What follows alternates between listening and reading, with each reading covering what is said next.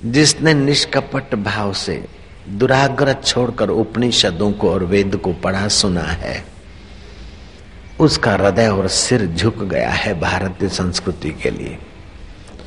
विश्व विख्यात mister H M मूलेम कहता है, यूरोप का तत्व चिंतक। मैं जाति से तो ईसाई हूँ, लेकिन भारतीय उपनिषदें और गीता पढ़ने के बाद मुझे कहना पड़ता है कि मानवीय प्रज्ञा के विकास के लिए जन्म से लेकर मुक्ति तक के विकास के लिए जो भारतीय संस्कृति में, जो हिंदू धर्म में खजाना है, ऐसा और कहीं नहीं है। एच एम मूलेम कहता है, अमेरिका का प्रसिद्ध मिस्टर मार्क्स ट्वेन तत्व चिंतक कहता है कि धर्म की जगह में, आध्यात्मिक जगत में, इंडिया अभी भी अरबोपति है, हमारा कल्चर तो हवा के झोंकों में हिल मिलाने वाले दिए जैसा और भारतीय संस्कृति का जो ज्ञान है, मध्यान्ह के सूर्य की नाई है मानव मात्र उसे लाभवंत हो सकते हैं। महात्मा थोरो अपनी कुटिया में लेटे थे। उनका शिष्य मिस्टर एमरसन हैरान हुआ कि सांप रेंग रहे हैं, बिच्छू बिखर रहे उसने अपने गुरुदेव को कहा कि गुरुदेव आज्ञा कीजिए, मैं आपको सुरक्षित जगह पर रहने की व्यवस्था करवा दूँ। महात्मा थोरन ने उठाई, सिराने पड़ी हुई भगवत गीता। बोले, मैं उस दिन से सुरक्षित हो गया हूँ। जिस दिन से भारत की भगवत गीता मेरे हाथ आई है, मैं उस दिन से सुरक्षित हो गया गांधी जी जिनको आदर से पढ़ते थे, वो महात्मा थोरो ने गीता पढ़ी और दंग रह गए। आइंस्टीन रिसर्च करते करते आखिर कुछ है यूरोप में। आइंस्टीन और गांधी जी की थोड़े वक्त के लिए मुलाकात हुई। आइंस्टाइन कहता है कि ये नहीं ये नहीं, खोजते खोजते अणु और परमाणु माइक्रो कर दिया, फिर भी उसमें स्पंदन और कुछ चेतना है। हमें समझ में नहीं आता। गांधी ने कहा कि आइंस्टन जो समझ में नहीं आता, समझ तो बुद्धि तक है, लेकिन समझ में नहीं आता ऐसा जो जानता है। और जो रोम रोम में रम रहा है, उसी को हम राम कहते हैं, खुदावादी खुदा कहते हैं। भक्त उसे भगवान कहते हैं। आइंस्टन मैं तो इस बात को भी मानने को तैयार हूँ कि तुम नहीं हो, मैं नहीं हूँ, लेकिन तुम्हारे और हमारे भीतर जो है, वो राम तो है, था और रहेगा। पूरी ट्रेन में अमेरिकन और यूरोपियन गोरे भरे थे, अकेले मोहनलाल करमचंद गांधी थे। पादरियों का तो धर्म उपदेश यही था कि कैसे भी करके हिंदुओं को और दूसरों को ईसाई बनाओ। उनको ये पता नहीं कि आत्मा क्या है और ब्रह्म और आत्मा की क्या एकता होती। उनका तो धंधा ही दिन रात यही। दूसरों को बहकाओ और अपने मज़हब में घसीट के ले आओ। यही इनका धर्म। गांधी जी के पीछे लग गए। तुम्हें हम भारत आज़ाद कराने में सहयोग देंगे, तुम्हें अच्छी पोस्ट देंगे, तुमको चीफ पादरी बनाएँगे, तुमको फलाने बनाएँगे, तुमको ढींगड़े बनाएँगे। तुम एक बार हमारे धर्म में आ जाओ, गांधी ने कहा सरमन ऑफ़ माउंटेन पर जो उपदेश दिया गया तुम्हारे बाइबल में, उससे गीता में कई गुना तीव्र और सुंदर सुहावना उपदेश है। और तुम्हारे इन प्रलोभनों की अपेक्षा राम कहने से जो मुझे सामर्थ्य और शांति मिलती है, वो तुम्हारे प्रलोभनों के आगे कुछ भी नहीं है। अभी डॉक्टर डायमंड, डॉक्टर लिवरलीजिरिया मैडम लोंगो और मिस्टर वाट्स हक कहते हैं कि राम शब्द उच्चारण से आंतों का विष बाहर आ जाता है। राम शब्द उच्चारण से तुम्हारे सूक्ष्म शरीर में पुष्टि आती है। चंदा और सूरज के किरणों से तुम्हारा अन्न औषध बनता है, पुष्ट होता है और उससे तुम्हारा फ़िज़िकल शरीर पुष्ट होता है। ऐसे राम उच्चारण से तुम्हारा मनोबल पुष्ट होता है और डिप्रेस हाई प्रेस की बीमारियाँ नहीं होती है, राम नाम के उच्चारण से। अभी विज्ञानी कहते हैं, लेकिन तुलसीदास ने तो सैकड़ों वर्ष पहले कह दिया, राम नाम मणिदीप धरू जू, देह धरी या देह धरी द्वार, तुलसी भीतर बाहरों, जो चाहत उजियार।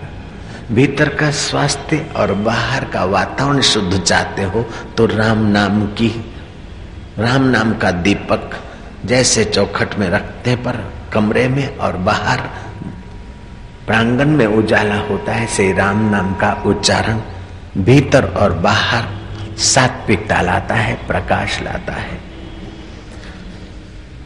तुम्हारे जीवन में जो भी दुख, दर्द और मुसीबतें हैं, उनका एक ही कारण है कि तुम अपनी संपदा से विमुख होकर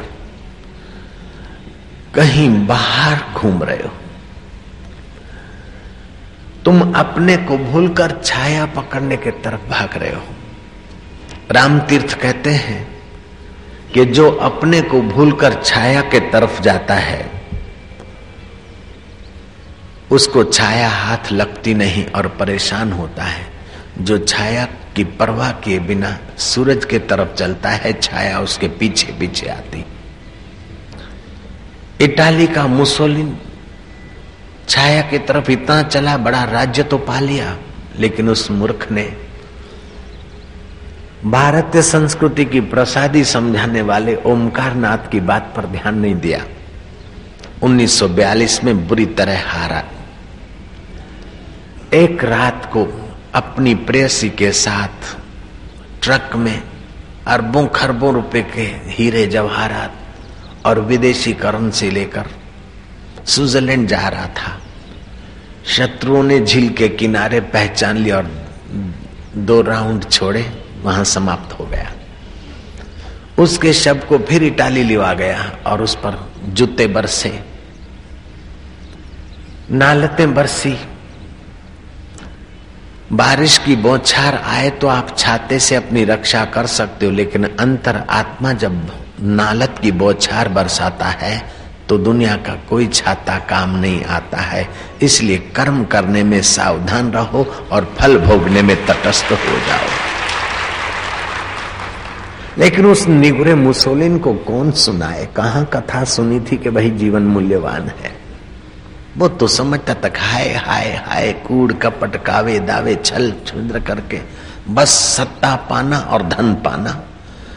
उस अभागे को पता ही नहीं था कि ये सत्ता और धन यहीं पड़ा रह जाएगा। असली सत्ता और असली धन पाने के लिए तुझे भगवान ने मनुष्य जन्म दिया और भारत में दिया है। मूर्ख, तू कहाँ बर्बाद हो रहा है?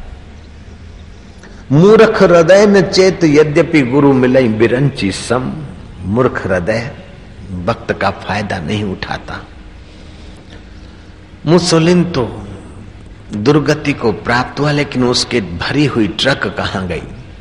1942 और आज उन्नीस हो रहा है। पचपन वर्ष बीत गए। हुँ? वो अरबों खरबों रुपए के हीरे कहाँ गए? जाँच कमीशन पर जाँच कमीशन।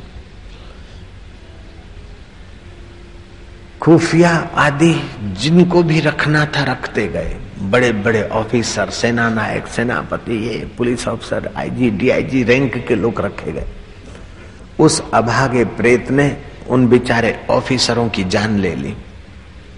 दो दो पाँच पाँच ऑफिसरों की जान लेते लेते पचहत्तर ऑफिसरों की जान ले ली मुसोलिन प्रेत ने। एक अंधेरी रात को ठीक बारह एक बजे के प्रदोष काल में मुसोलिन का प्रेत शरीर दिखा और मुसोलिन ने कहा, मेरा मेरे शरीर की तो मौत हो गई, लेकिन मेरी डिजायरें नहीं मरी, मेरी इच्छाएँ नहीं मरी। और इच्छाएँ नहीं, मरी इच्छाओं को पूर्ण करने के लिए मैंने इतने सारों को मारा है। आज तक वो खजाना लापता है। हयाती काल में भी हीरे खा नहीं सका, चबा नहीं सका और करेंसी का उपयोग नहीं कर सका। अब प्रेत होकर क्या उपयोग करेगा? ऐसे आदमी बुद्धिमान होते हुए भी महान नालायक होते हैं। ऐसे आदमी सत्तावान होते हुए भी महान नालायक होते हैं। मनुष्य जीवन की लायकत है कि आप तरे औरों को तारे, आप आनंदित, उल्सित और मधुर जिए और दूसरों के लिए आनंद, उल्लास और माधुर्य खोले। ये मानव जीवन की लायकात है। छल कपट कावे दावे करके अहंकार को पोष पोष के रावण अपनी लायकात खो बैठा, नालायक हो गया। हर बारह मैंने दे दिया सलाई। कंस अपने अहंकार को पोषने के लिए छल, छिद्र, कपट कर करके बड़ा बनने को जा रहा था।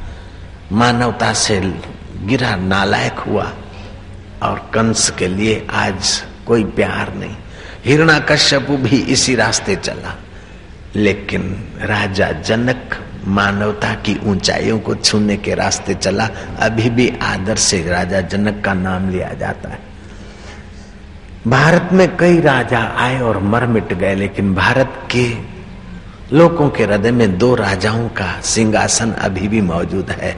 राजा रामचंद्र और राजा कृष्णचंद्र अभी भी भारतवासियों के हृदय पर है। मानव तुझे नहीं याद है, तू ब्रह्म का ही अंश है, कुल गोत्र तेरा ब्रह्म है सद ब्रह्म का तू वंश है। संसार तेरा घर नहीं, दो चार दिन रहना यहाँ। कर याद अपने राज्य की स्वराज निष्कंटक जहाँ। अपने स्वराज्य, अपने स्व आत्मा के सुख को पाओ। बाहर कितना तुम अपना बनाओगे? दुनिया में खूब कमाया क्या हीरे और क्या मोती, मगर यारो क्या करे? कफन में जेब नहीं होती। दुनिया में खूब कमाया और खूब अपना अपना बनाया। नारायण, इस जग में भूपति भय अनेक में मेरी करते रहे ले न गए तृण एक। जो छोड़कर जाना है, उसी के पीछे ज़िंदगी बर्बाद मत करो, उसका सदुपयोग करो और सत्य स्वरूप का अनुभव करके अपने को आबाद कर लो, ये गीता का संदेश है।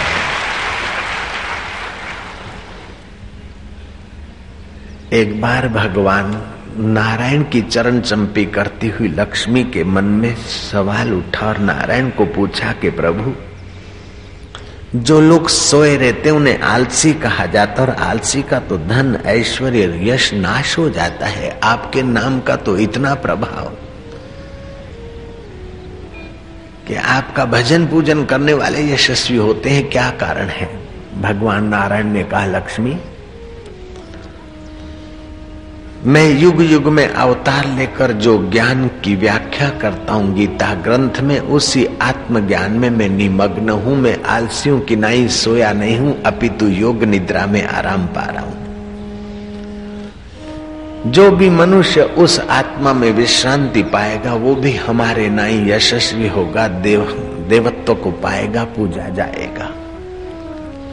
लक्ष्मी ने कहा, प्रभु, उस गीता के ज्ञान से किसी मनुष्य का कल्याण हुआ है। बोले, कईयों का हुआ है, हो रहा है, औरों का होता रहेगा। लक्ष्मी, ध्यान से सुन, मैं तुझे एक घटित घटना सुनाता हूँ। ऐसा ही सवाल माँ पार्वती ने एक बार शिव जी को किया था कि आपके पास ऐसी कोई बढ़िया चीज़ तो दिखती नहीं। मुंडों की माला है, शरीर पर भभूत है।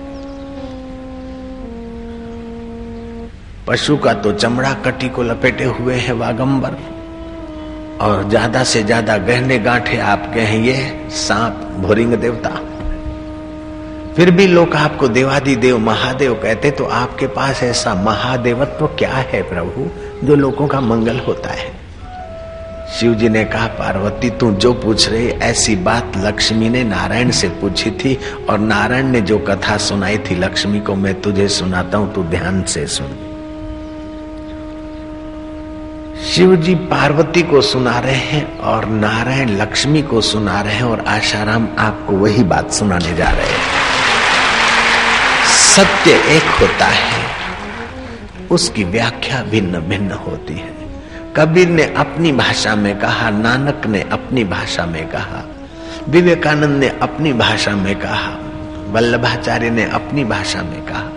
रामानुजाचार्य ने अपनी भाषा में कहा और सिंध के प्रसिद्ध संत कंवर राम ने अपनी भाषा में कहा, आयो सभई राम, वरी चौ श्री राम नानक जी कहते, मन तू ज्योति स्वरूप, अपना मूल पिछान।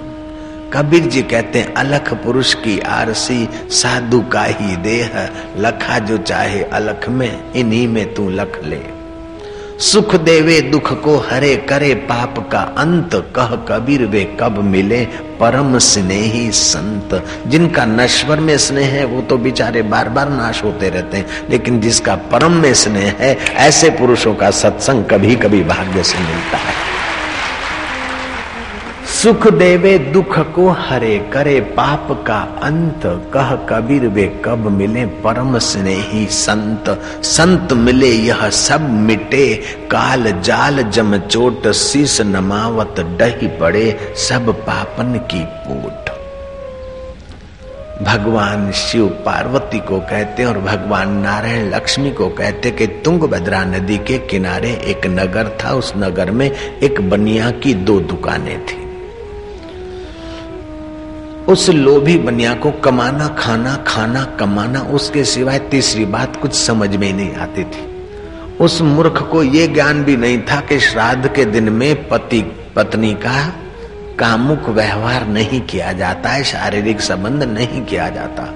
अगर करते हैं तो घर में हल्की आत्माएँ आती है, बीमारियाँ आती है और मरने के बाद भी परेशानी होती और पितरों को वीरपान करना पड़ता है।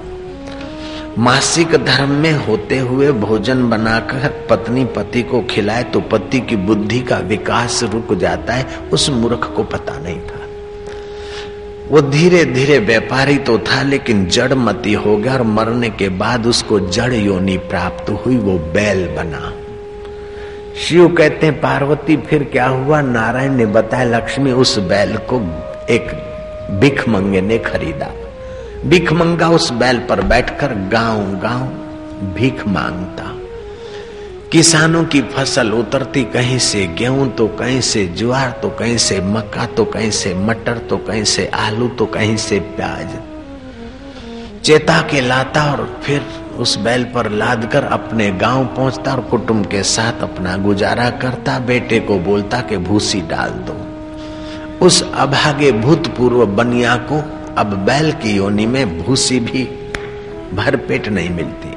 कभी ठीक ठाक मिलती है, कभी कम, कभी गर्मियों में पानी से तड़पता है तो सर्दियों में कभी भूख से छटपटाता है। बूढ़ा बैल लावारिश करके उस भीख मंगे ने धकेल दिया। बैल भटकते भटकते एक दलदल से गुजरा और उसके पैर फंसे।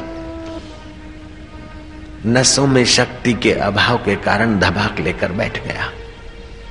भगवान नारायण कहते, लक्ष्मी, फिर क्या हुआ? ध्यान से श्रवण करो, शिव कहते हैं, पार्वती, भगवान नारायण सुना रहे लक्ष्मी को जो बात तुम श्रवण करो। आते जाते लोगों के हृदय में दया उपजी उस बैल को निकालने के लिए, सींगों से किसी ने घसीटा तो किसी ने पूंछ से खींचा, लेकिन अपनी ताकत न होने के कारण वो अभागा वहीं पड़ा रहा। कहा तो बनिया दो दुकानों का मालिक और कहा कर्म की गति। कर्म की शुद्ध कर्म करने की महिमा न जानने के कारण मनुष्य जीवन ऐसे खान पान में खो दिया बैल होकर पड़ा है। बगैया मक्खियाँ उसका खून पीती चीचड़ उसे चूस रहे और कौवे उसे चौचे मार रहे मनुष्य जीवन ऐसे ही गंवा दिया। जो न तरे भव सागर, नर समाज अस पाई सोकृत निंदक मंदमती ही। आत्मन अधोगति जाई, वो मंदमती आत्म हत्यारा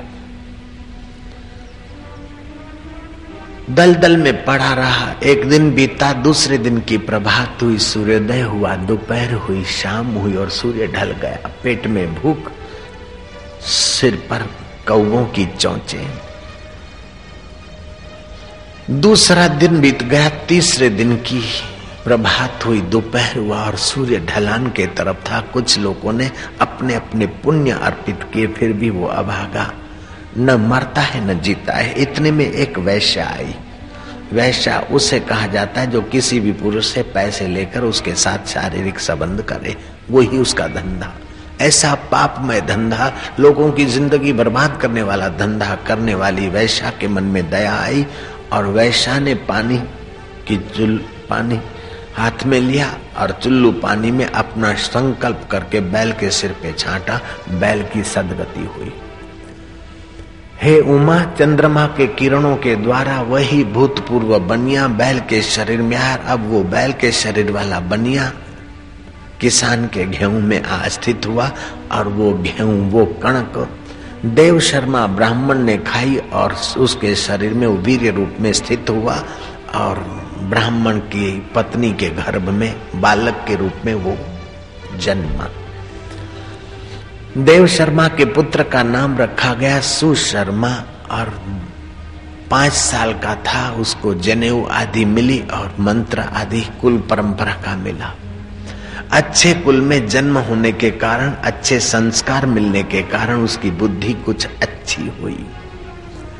वो अठारह साल का हुआ, उसके नगर में कोई संत आए और संत का सत्संग सुनने गया। एक एक कदम चलकर सत्संग में जाता है तो एक एक यज्ञ करने का फल होता है। श्रद्धा से सत्संग सुनता है, भक्ति योग का फल होता है और सत्संग सुना हुआ, विचारता है, ज्ञान योग का फल होता है। कर्म योग, भक्ति योग और ज्ञान योग तीनों योग उसके होने लगे, उसके चित्त में एक सात्विक प्रेरणा पैदा हुई।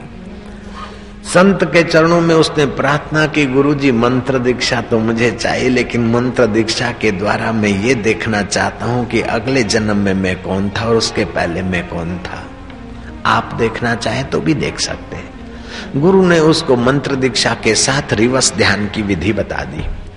उसने रिवस ध्यान करते करते देखा कि भूतपूर्व में बैल था और ऐसी मेरी दुर्गति और मेरी दुर्गति से छुड़ाने वाली वैश्या ने ऐसी कौन सी पुण्याय की कि मेरी सदगति हुई। वैश्या के पास गया और वैश्या ने कहा कि भाई और तो कुछ नहीं, मेरे पास तो साहूकार भी आते हैं और चोर भी आते हैं। चोर किसी ब्राह्मण के यहाँ चोरी करने गए और चीज़ न मिलने पर ब्राह्मण के घर का तोते का पिंजरा उठा लाए। वो तोते का पिंजरा मेरे को दे गए और तोता रोज गीता के एक आध दो श्लोकों का उच्चारण करता था। मैं सोचती थी, मैं अभागिनी, दुष्कर्म तो करती हूँ, लेकिन गीता भगवान के श्रीमुख से निकला अमृत है। तोता के मुँह से निकली हुई गीता अमृत धारा में सुनती और वही अमृत पुण्य का मैंने बैल की सदगति में अर्पण किया था।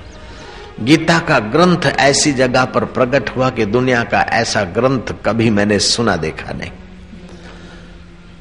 घोड़े हुंकार रहे, हाथी चिंखाड़ रहे और एक दूसरे के खून के प्यासी, प्रतिशोध की आग में योद्धा तप रहे हैं। ऐसी जगह पर गीता का प्रागट्य हुआ है। होना तो ये चाहिए कि उपदेश देने वाला गुरु ऊँचे आसन पर हो और उपदेश सुनने वाला शिष्य नीचे बैठे, टंकी ऊपर हो और बाल्टी नीचे हो। लेकिन यहाँ तो उल्टी चाल चलते हैं, दीवाने दीदार के लिए बंद करते हैं आँखें। ऐसा ही हो गया कि भगवान जो है, वो साक्षात परब्रह्म परमात्मा तो सारथी बना बैठा है, उपदेश देने वाला। और जीव रथी बन बैठा है। कितनी है करुणा इस भारत के भगवान में। बीरबल से अकबर ने पूछा कि तुम्हारे भगवान कैसे? वेरी ऑर्डिनरी पर्सन कहीं कृष्ण होकर आ गए, कभी राम होकर आ गए, कभी कहीं अवतार होकर आ गए। तुम्हारे भगवानों को कोई काम धंधा है कि नहीं? हमारा अल्लाह तो कभी नहीं आता। जय नारायण, हमारा अल्लाह तो कभी नहीं आता। भेज देता है अपने पीर पैगंबर को।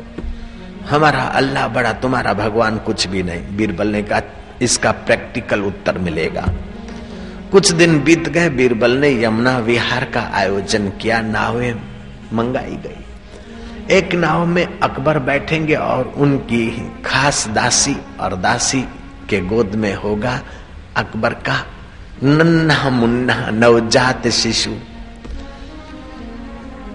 योजना बना दी। अकबर को कुछ बताया नहीं। उस योजना में आइडिया लगाए कि नवजात शिशु असली नहीं होगा, मोम का बना होगा और उसके अंदर लोहे का पीस डाल दिया गया होगा। वेशभूषा ऐसी होगी कि अकबर समझेगा कि नवजात शिशु मेरा लेकर दासी बैठी है। दासी को समझाया, भर यमुना में दिल्ली की घटना है तुम्हारे गाँव की, जयराम जी की, तुम्हारे शहर की। भर यमुना में नाव पहुँचे तो तू या ला करके, स्त्री चरित्र करके हाथ से बच्चे को गिरा देना। बाकी का मैं संभाल लूँगा। दासी ने ऐसा ही किया, जो बच्चा गिरा, अकबर तो समझता था कि इस मेरा बालक है। अकबर ने जंप दे मारा। अफे दफे हो गया, इतने में तो बीरबल सारी नावे और नाविकों को ले आया। अकबर परेशान हो गया। कई गोते खोरों की नाई गोते मारे और उस बालक को पकड़ ही लिया। जब बालक पकड़ के अकबर नाव में आए तो देखा कि अरे, ये तो आर्टिफिशियल मोम का बच्चा। वो समझ गया कि ये शरारत बीरबल तुम्हारी है। बीरबल ने कहा, आपके प्रश्न का उत्तर है। बोले, ऐसी गुस्ताखी तुमने की? बोले, तुम्हारा प्रश्न ही ऐसा था। मैं तुमसे सवाल पूछता हूँ कि तुमने गोता क्यों मारा? बोले, मैं समझा कि मेरा मेरा दिल का टुकड़ा, मेरा जिगर का टुकड़ा, मेरा संतान डूब रहा है तो मैं कैसे चुप बैठता? बोले, आप किसी वज़ीर को, किसी नाविक को, किसी गोताखोर को भेज देते, किसी पैगंबर को भेज देते, तुम्हारे बेटे को पकड़ लिया था? बोले, जब अपना सपूत डूब रहा है तो किसको भेजने का समय कहा? बीरबल, बाप का दिल तो बाप ही जानता है। बोले, ऐसे ही परमात्मा हमारा पिता है। परमात्मा का हृदय तो परमात्मा ही जानता है।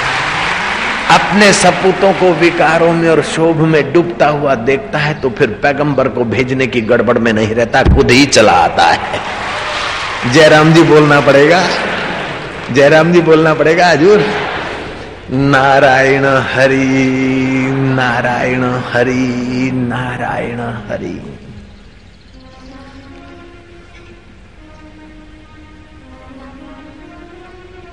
मैं आज ये सत्संग में आपको कृष्ण की कथा, राम की कथा, बुद्ध की कबीर की तो सुनाऊँगा, लेकिन मेरी लालच कुछ और है। मैं तुम्हें तुम्हारी कथा भी सुनाता चला जाऊँ। जयराम जी की। तुम्हारी कथा भी सुनाता चला जाऊँ। तुम पाश्चात्य जगत से क्यों इतने प्रभावित हुए मुझे समझ में नहीं आता। माँ शब्द बोलने से, पिताश्री बोलने से, पत्नी बोलने से, पतिदेव बोलने से तुम्हारा जो भाव बनता है, जो मन बनता है होठ और गालों पर और तुम्हारे चेहरे पर, जो उस पवित्र शब्दों की, भारतीय संस्कृति के शब्दों की जो इफ़ेक्ट पड़ती, वो बड़ी सौम्य है, दिव्य है। दो व्यक्ति मेरे पास है बोले बापू जी शी इज़ माई मिसिस में क्या इम्पॉसिबल बोले sure Bapu ji she is my missus में क्या इम्पॉसिबल हो नहीं सकता। तो मिसिस को इशारा क्या यूज़ से वो बोलती बापू जी रिया really he is my mister मैं क्या इम्पॉसिबल ये तुम्हारा मिस्टर नहीं हो सकता। बोले बापू जी what you say sure he is my mister मैं क्या इम्पॉसिबल परदेश में शादी होती है तो भोग की प्रधानता से सेक्स की प्रधानता से और भारत में शादी होती है तो धर्म की प्रधानता से। She is not missus but she is धर्म पत्नी। वो तुम्हारी धर्म पत्नी है। और ये तुम्हारा भोग का पुतला लवर नहीं है, ये तुम्हारा पति देव है। एक दूसरे के अंदर छुपे हुए देवत्व को जगाने की व्यवस्था है भारतीय संस्कृति। पिता श्री कितना डेडी, पापा, ये सब क्या द थिंग है? फार्म हाउस क्या गीता वाटिका, राम वाटिका, शिव वाटिका, मोहन वाटिका, कृष्ण वाटिका, जनक वाटिका, अपने नाम की वाटिका बोलने में तुम्हें क्यों शर्म आ रही है? फार्म हाउस हाउस हाउस, क्या लंबी छोड़िए थिंग क्यों अपने देश में पराये हो रहे हो? क्यों तुम बुद्धिमानों की संतान, ऋषियों की संतान होकर, हिप्पियों की गुलामी के चक्कर में कब तक पड़े रहोगे? मुझे कोई फार्म हाउस कहता है, मुझे बोलना भी पड़ता है फार्म हाउस, लेकिन लगता है हृदय में छुरे जैसा। क्या हमारी संस्कृति के शब्द मर मिट गए? क्यों फार्म हाउस? कृष्ण वाटिका, राम वाटिका, हनुमान वाटिका, नारायण वाटिका, अथवा तुम्हारा नाम है, सुरजीत वाटिका रख दो, हमें आनंद है। कमला वाटिका रख दो, अपनी बेटी बेटों के नाम से रख दो। वाटिका शब्द है, फिर फार्म हाउस को क्यों अड़ंगा जमा रहे हो? बड़े शर्म की बात है, मैं तो जापानियों को धन्यवाद दूँगा और तुमको आँख दिखाऊँगा।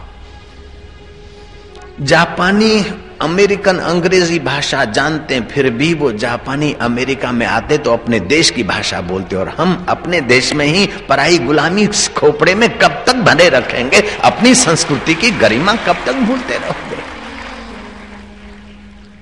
वो फ्राइड का सेक्स फ्री संभोग से समाधि का लेक्चर और उपदेश पढ़ लिख कर, सुन सुना कर, कई लोग बर्बाद हो गए प्रदेश में और उनका अनुकरण हम कर रहे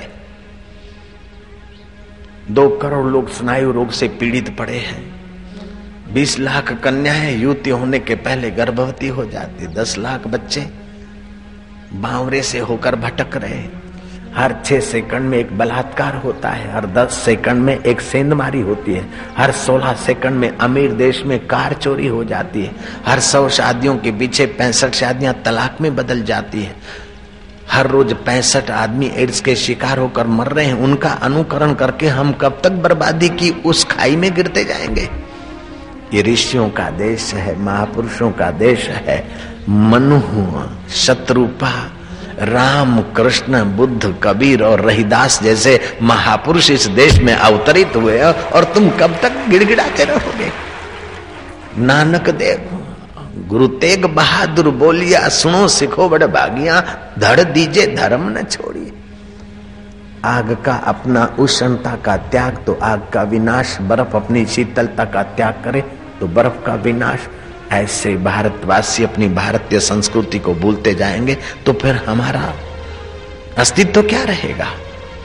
इसलिए मैं प्रार्थना करता हूँ कि बच्चों के नाम टिन्नू, मिन्नू, लेशमा, श्लेष्मा, अब लेशमा, श्लेष्मा, लींट को बोलते हैं, क्या तुम्हारा बेटी, बेटा लींट है नाक की?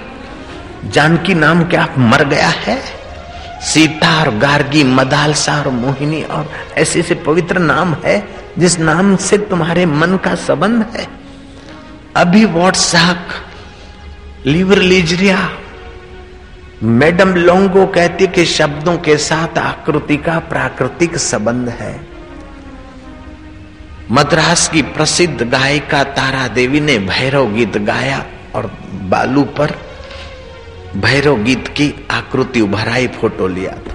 वीणा पुस्तक धारिणी का गीत गाया और बालू में से फ़ोटो लिया कि वीणा पुस्तक धारिणी आई। तुम जैसा उच्चारण करते हो, ऐसी आकृति तुम्हारे रक्त के कणों में भी बनती और तुम्हारे मन में भी बनती।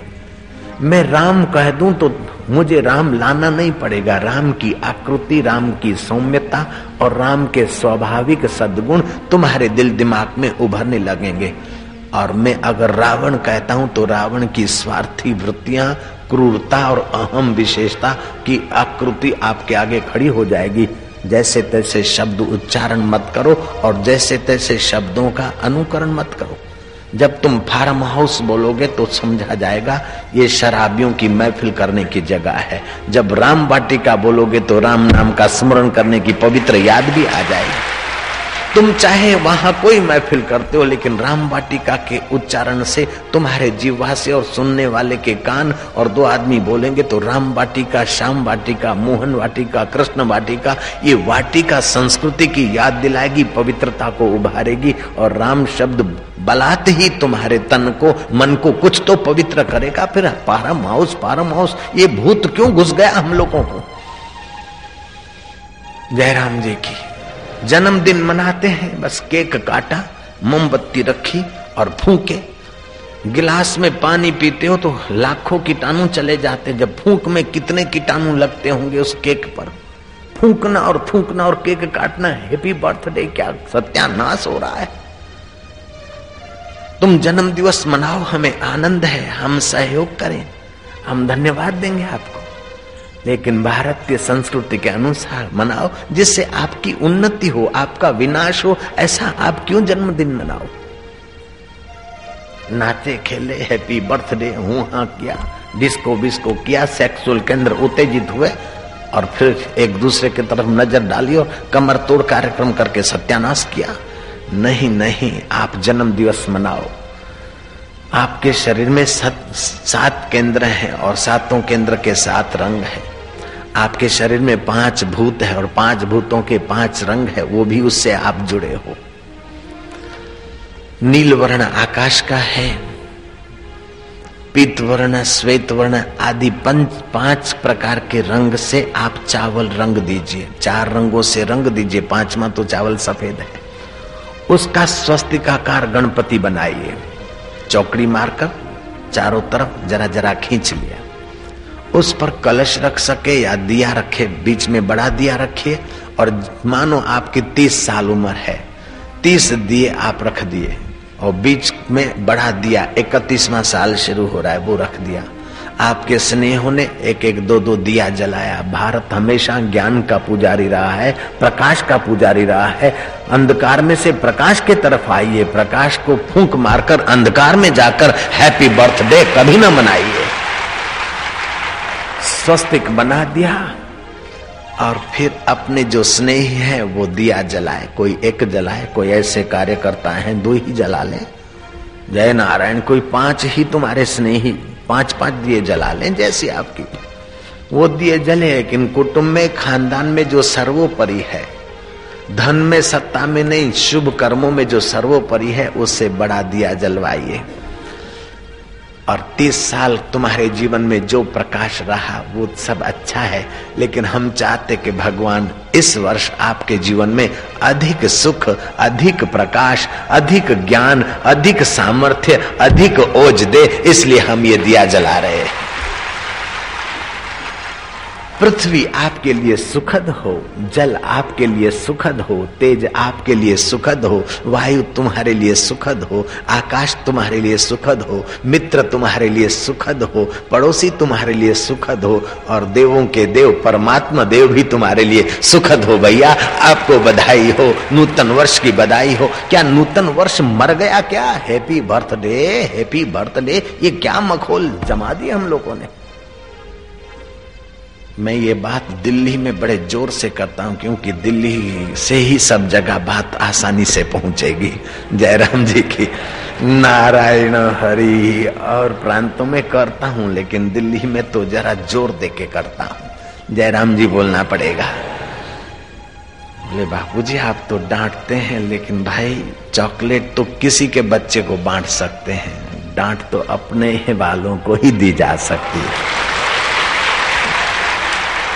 ये मोहब्बत की बातें हैं औधव बंदगी अपने बश की नहीं है। यहाँ सिर देकर होते हैं सौदे आश की इतनी सस्ती नहीं है। प्रेम वालों ने कब किससे पूछा? किसको पूजू बता मेरे औधव यहाँ दम दम पे होते हैं सिजदे, सिर घुमाने को फुर्सत नहीं है।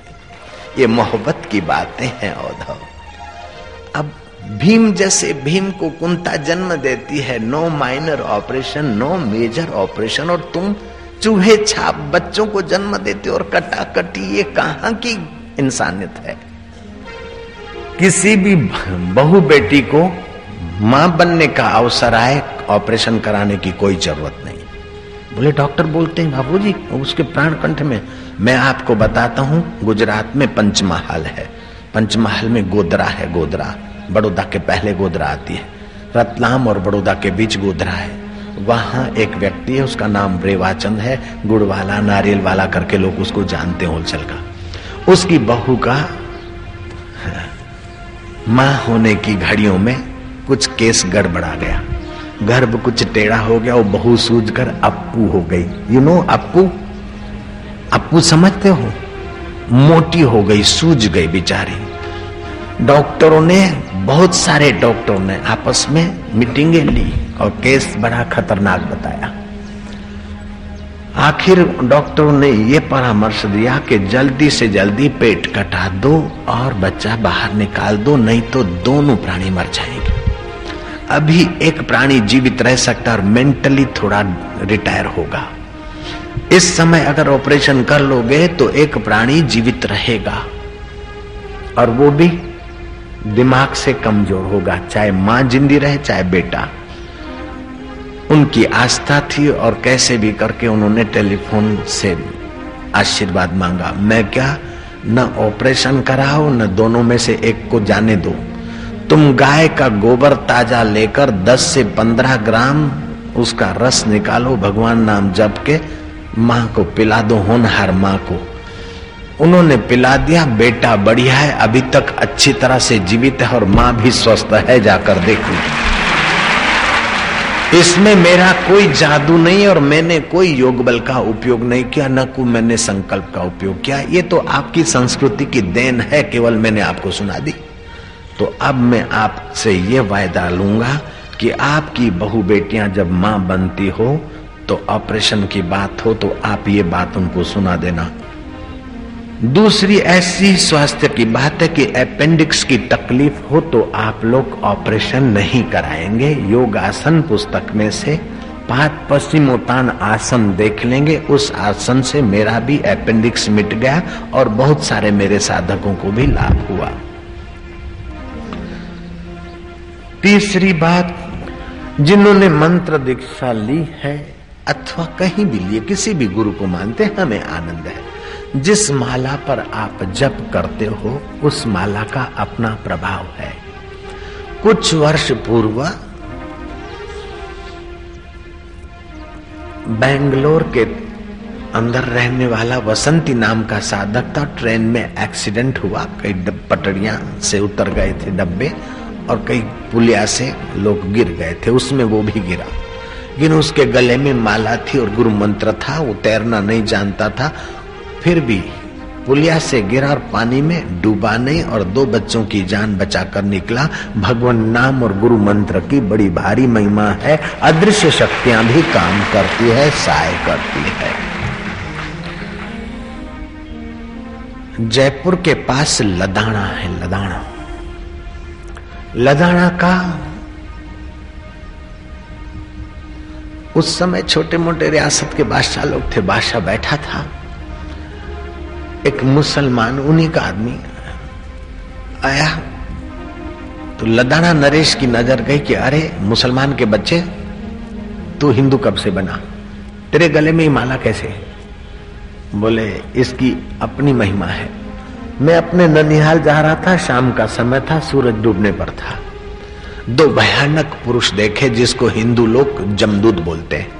मैं घबराया, जमदूतों ने कहा, तेरे प्राण नहीं लेंगे। अभी बैलगाड़ी को भगाता हुआ एक युवक आएगा, उसकी बैलगाड़ी का पहिया इस खड्डे में जर्क खाएगा। हम उनके बैलों को प्रेरित करेंगे और बैल उसके पेट में सिंह घुसेड़ेगा। उसकी मृत्यु ऐसे ही लिखी है। हम लोग आदमी का निमित्त बनाने वाले काल के दूत हैं, जमदूत। उसके रूह को लेकर जाएँगे। राजा साहब, मैं एक लोते अपने बेटे गफारिया की कसम खाकर बोलता हूँ, खुदा की कसम खा के बोलता हूँ, अभी भी संध्या का वक्त है। मैंने उन दूतों से अनुनय विनय किया कि मैं ये इसरार देखने के लिए गुलाम छुप कर बैठूं, आप मुझे आज्ञा दीजिए। उनकी सम्मति लेकर मैं छुपा रहा, बैलगाड़ी आती हुई देखी, मैंने बैल भगते हैं। और वो उनको अधिक प्रेरित कर रहा है। बिल्कुल जर्क खाई बैल के गाड़ी के पहिए ने। और बैल के कंधे पर जो गुजरी होती, वो टूटी और वो युवक लड़का ज़ोर मारने लगा और बैलों को उत्तेजना हुई। बैल धकेलते उसे ले गए। लड़का मर भी गया तीस बत्तीस साल का युवक। मैं भगा उन आकृतिधारी पुरुषों के आगे कि इनका आत्मा जो मरता है, वो रूह इंसान ये तो इंसान का ढांचा है शरीर, जो इंसान मैं मैं कर रहा है वो कैसा? उन जमदूतों ने कहा कि वो इंसान हमारे हाथ में नहीं आया, क्योंकि जहाँ पर मौत हुई है, वहाँ तुलसी के पौधे पड़े थे। जहाँ तुलसी दल और तुलसी के पौधे होते हैं, वहाँ जमदूतों के पात्र वो नहीं होते हैं। वहाँ भगवान के पार्षद के अधिकारी होते हैं, वो भगवान के धाम में चला गया। राजा साहब, तब से मैंने गले में तुलसी की माला धारण कर ली। तुलसी की माला की अपनी महिमा है और रुद्राक्ष की माला की भी अपनी गजब की महिमा है। रुद्राक्ष की माला भी बहुत सारे फ़ायदे आध्यात्मिक और लौकिक देती है। राजा साहब, मैं मरने के बाद दोजक जाऊँगा कि बिस्त जाऊँगा, मुझे पता नहीं। कम से कम ये माला पहन लो, तुम्हारे भगवान नारायण के धाम में जाने का तो लाइसेंस मिल जाए महाराज। मुझे कहने में एक संकोच होता कि मैं जब दुबई में प्रवचन कर रहा था, सुबह शाम कहीं टहलने जाता तो दुबई में मुझे मुसलमान लोग मिलते, चलते, फिरते। शेख, मुसलमान लोग, उन कई शेखों के युवकों को और शेख मुसलमान के युवकों को मैंने हाथ में सुमणी देखी, माला देखी।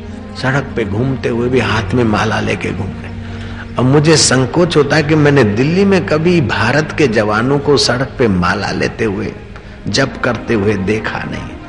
अभी शायद देख भी लूँगा, क्योंकि जब करने वाले ग्राहक बढ़ गए तो उनको देखूँगा। लेकिन मैं तो चाहता हूँ कि जो मेरे पास आए, वो भी जब करे और मेरे पास नहीं आते, किसी भी गुरु के पास जाए अथवा न भी जाए, तभी भी भगवान का नाम तो लेते रहे तो बड़ा आनंद आएगा, बड़ा लाभ। श्रीमद भागवत में आता है सुखदेव जी महाराज, राजा परीक्षक को कहते हैं, राजन, मनुष्य का कर्तव्य है कि अपने जीवन काल में भगवत तत्व का ज्ञान पाले और भगवान के नाम का सुमरण करे। एक पल भी भगवत सुमरण न छूटे, उसकी कमाई अद्भुत है। जीवन काल में भी मनुष्य को यह करना चाहिए और मृत्यु निकट हो तभी भी भगवान नाम लेना चाहिए, क्योंकि इस माया के इस पिंजड़े का कोई भरोसा नहीं। शरीर कब छूट जाए, प्राण कब निकल जाए, कोई भरोसा नहीं। इसलिए मनुष्य को भगवान नाम जपने की आदत डाल देनी चाहिए। पौराणिक कथाओं में आता है कि निश्वासे नहीं विश्वासम कदा रुद्धोर भविष्य से कीर्तनीयम मतो बाल्यात हरे नाम केवलम। निश्वास का कोई विश्वास नहीं, कब रुक जाए ये श्वास, कोई पता नहीं। इसलिए भगवान नाम बचपन से ही जपना चाहिए।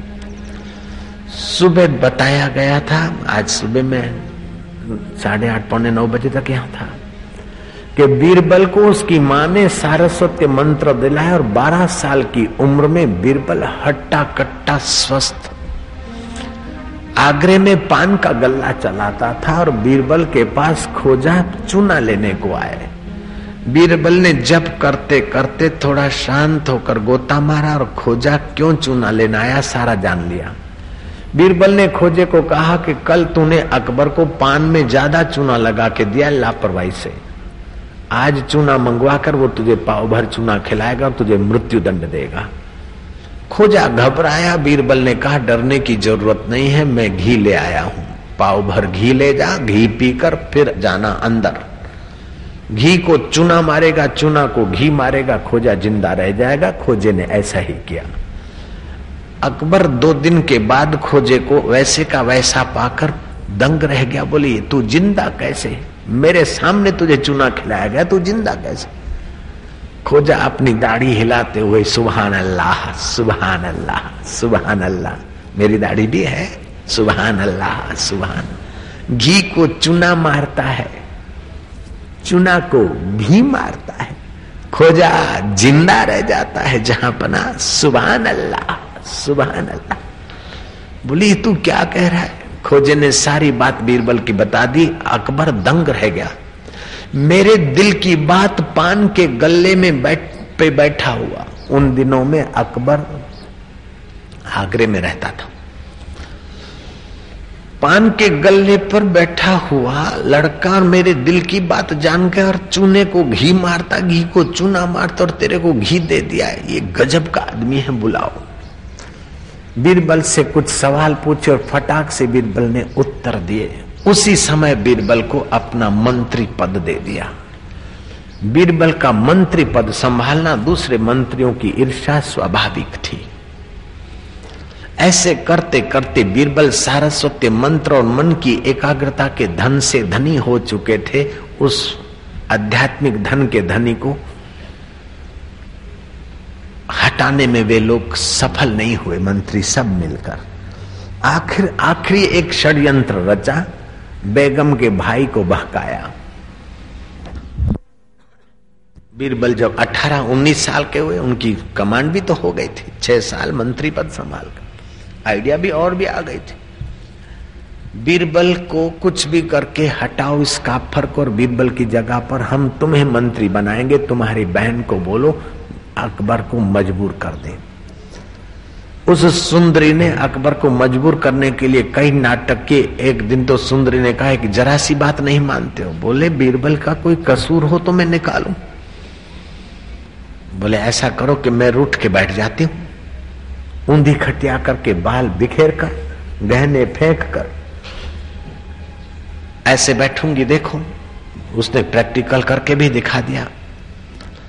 जाकर बीरबल को बोलो कि बैगम रूठ गई है उसको मना कर राज दरबार में ले आओ। वैसे भी औरतें राज दरबार में नहीं आती। तो मैं जब रूठ के बैठूँगी तो वो मुझे छू तो सकता नहीं। मैं राज दरबार में नहीं आऊँगी। आप बोलना, एक औरत को मना कर नहीं लाया तो क्या तू मंत्री होने के लायक नहीं निकाल देना। अकबर ने कहा कि बेगम, टेढ़ी खीर है, लेकिन चलो, ये भी हो जाए, एक प्रयोग हो जाए।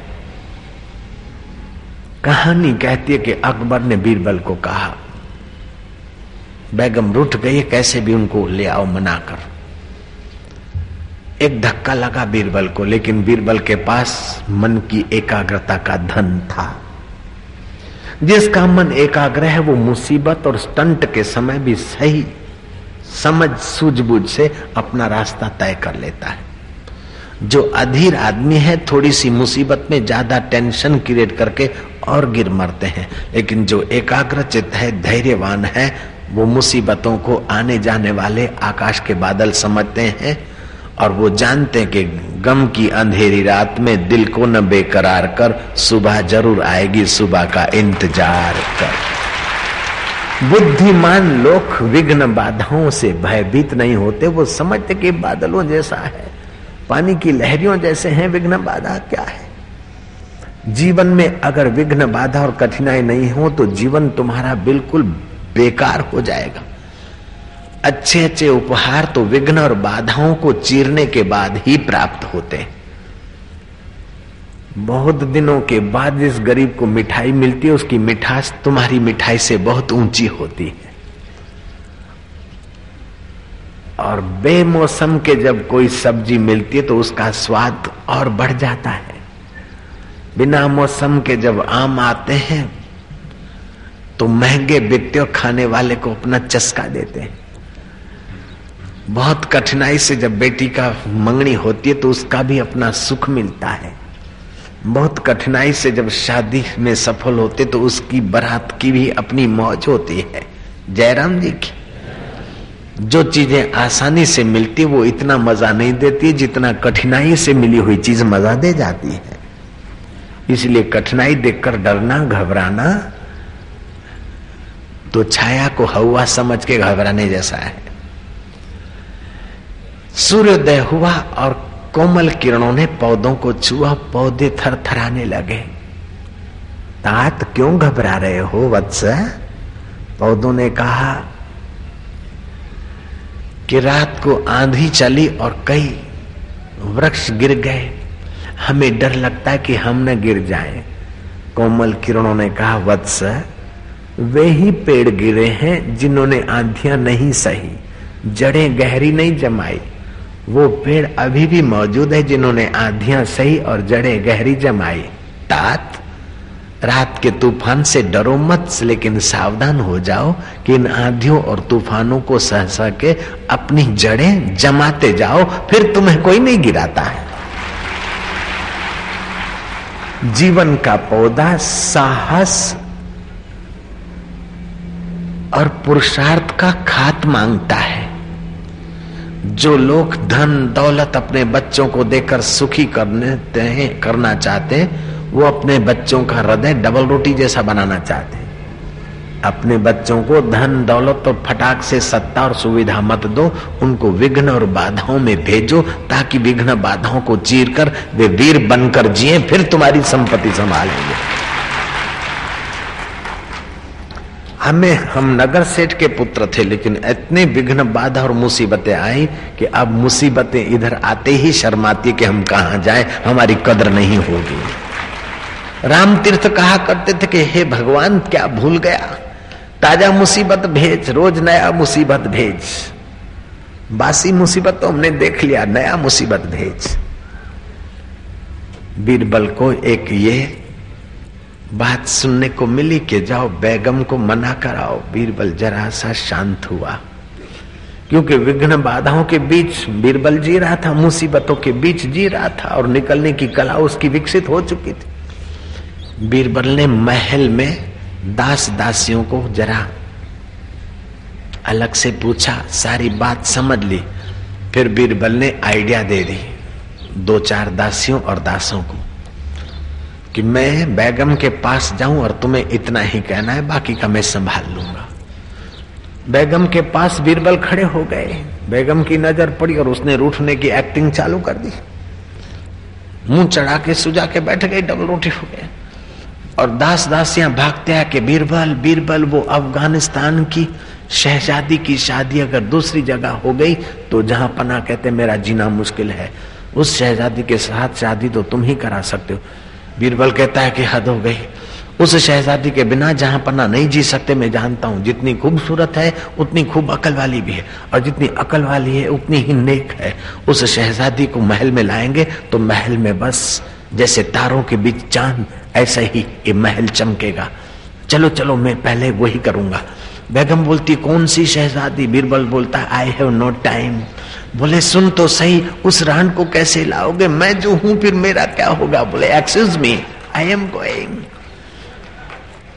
वो कहती है कि, बीरबल बीरबल, सुन, बीरबल देखता है कि ठीक जगह पे निशाना लगा है। आगे बीरबल और पीछे बैगम।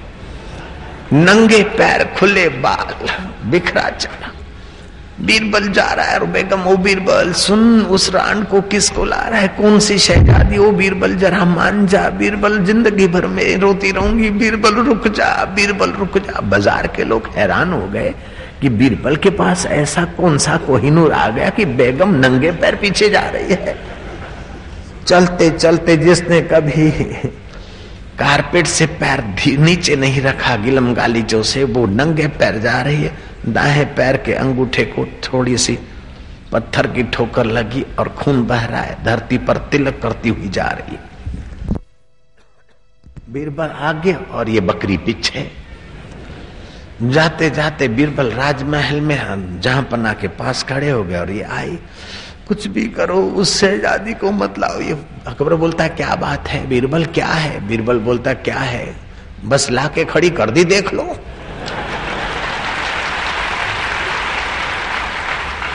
अकबर बोलता है, राण, तूने तो कहा था कि मैं नहीं आऊँगी, मैं रूठ के बैठूँगी और जात आती नहीं, लेकिन तू ऐसी बावरी होकर कैसे आ गई? तेरे को तो रस्सा बांधा नहीं, छुआ नहीं, तू कैसे आ गई? बोले, ऐसे ऐसे शहजादी को लाओगे, ये लाओगे, वो लाओगे। बोले क्या बात तू कर रही है? बोले, बीरबल ने कहा बीरबल बोलता है, कुछ भी हो ला के रख दी।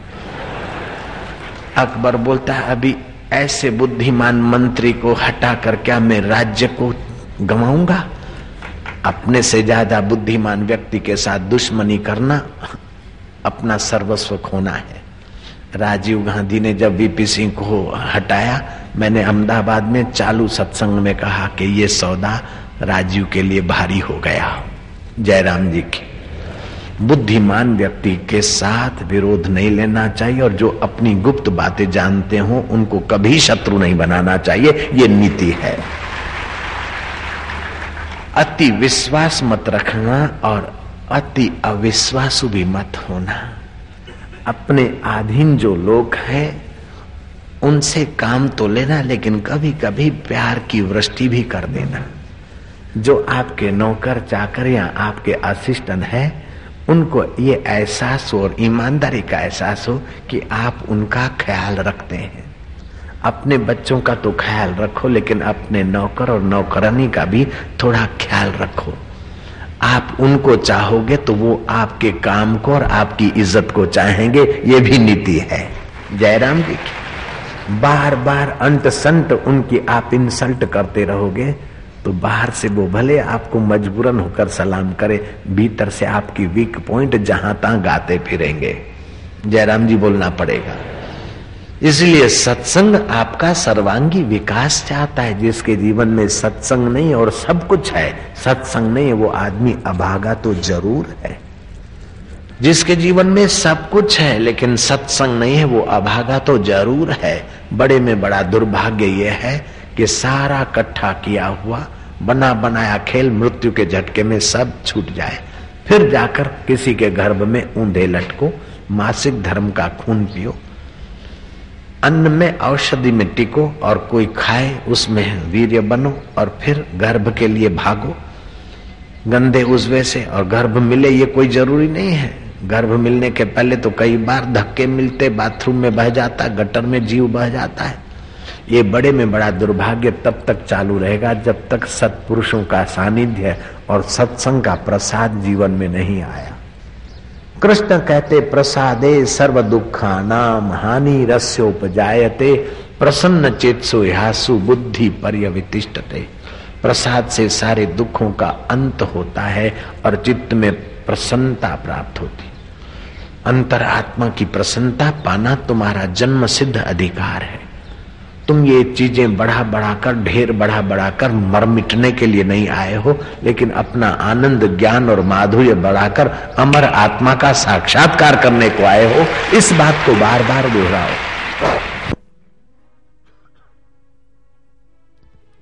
बिन ज़रूरी संसार को खोपड़ी में मत भरो। एक आदमी रेलवे स्टेशन पर गया, इंक्वायरी ऑफ़िस सर, अहमदाबाद जाने वाला दिल्ली मेल कितने बजे जाता है? बोले, आठ बज के इतने बजे। सर, राजधानी कितने बजे जाती है? बोले, चार बज के तीस मिनट। सर, ये बताइए, शताब्दी अजमेर की ओर जाने वाली बोले इतने बजे। सर, जरा ये बताइए कि, डिलक्स के कब जाती है बॉम्बे बोले, इतने बजे। अब पंजाब मेल का टाइम बताएँगे? उसने कहा, आपको जाना कहा है? बोले, मेरे को तो पटरी पार करनी है। तेरे की। और पटरी पार करनी और तुसी खोपड़ी में इतना सारा भरदेसी की गल है यार। ऐसे आपको तो जन्म मरण की पटड़ी पार करनी है फिर दुनिया की खो, बातें खोपड़ी में अधिक मत भरो। आपका शरीर स्वस्थ रहे मन प्रसन्न रहे और बुद्धि में बुद्धिदाता का ज्ञान भर लो यार। काम आ जाए और कितना भरोगे?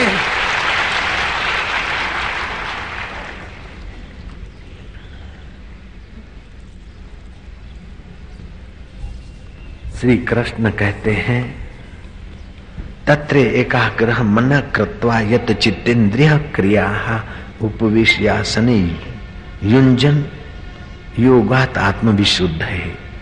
उस आसन पर बैठो जहाँ आपको अर्थिंग न मिले, आपके जप की ऊर्जा, विद्युत, आपके स्वास्थ्य को और मन को उन्नत करे, ऐसा आसन बिछाकर बैठो। तत्र एकाग्र मन कृत्वा श्री कृष्ण युद्ध के मन मैदान में भी एकाग्रता की बात कर रहे हैं और एकाग्रता की एनर्जी आपकी वेस्ट न हो ऐसा संकेत देते युद्ध के मैदान में। तो मैं प्रीतमपुर के मैदान में अगर तुमको न सुनाऊं तो फिर कहा सुनाऊँगा? एकाग्रता बड़ा धन है। विवेकानंद मॉर्निंग वॉक को निकले थे।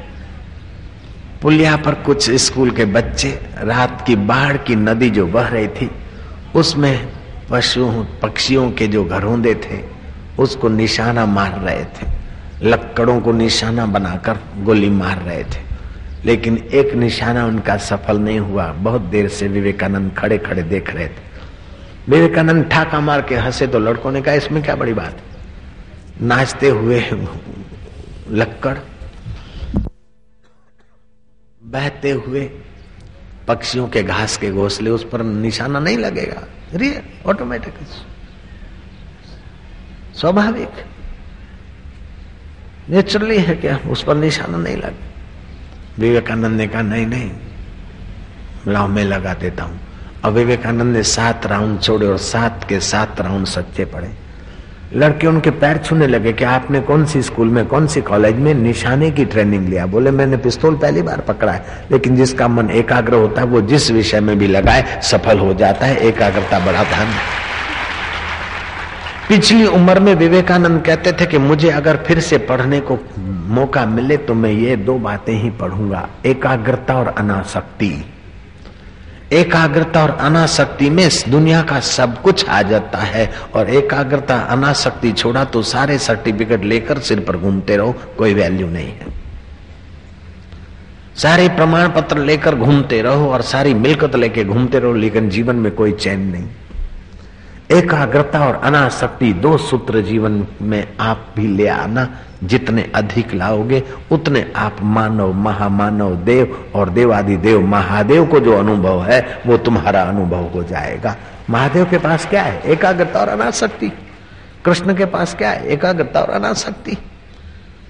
ब्रह्मा जी के पास क्या है? एकाग्रता और अनासक्ति। ब्रह्म ज्ञानियों के पास क्या है? एकाग्रता और अनासक्ति। आपके जीवन में भी एकाग्रता और अनासक्ति का धन जितना बढ़ेगा, उतना आप महान हो जाओगे। हम क्या करते? चंचलता और आसक्ति। इसी से हम मारे मारे घूम रहे मरते मरते वो करोड़ी मल परेशान हो रहा है। मोरा पिया कटे है, मोरा पिया कटे है। चोरों ने रखे बंडल दो तीन साल छाती पे, पाँच रुपया, दो रुपया, एक रुपया, आठ सौ रखे। अतरस पिया, मुँह तो करोड़ों बेड़ा किदा मोरा पिया कटे है, मोरा पिया कटे है।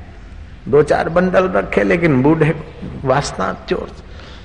एक दो बंडल खोल कर कंजूस की औलाद भी कंजूस, धर दिए खोल कर रुपए बोले, हा अतरा, पिया पिया तो अटेरियान थे तो गिया, मोरा पिया कटे और या थोड़ा बाप। पड़ा रहेगा, माल खजाना छोड़ त्रिया सुत जाना है। कर सत्संग अभी से प्यारे, नहीं तो फिर पछताना है। खिला पिला के देह बढ़ाई, वो भी अग्नि में जलाना है। कर सत्संग अभी से प्यारे, नहीं तो फिर पछताना है।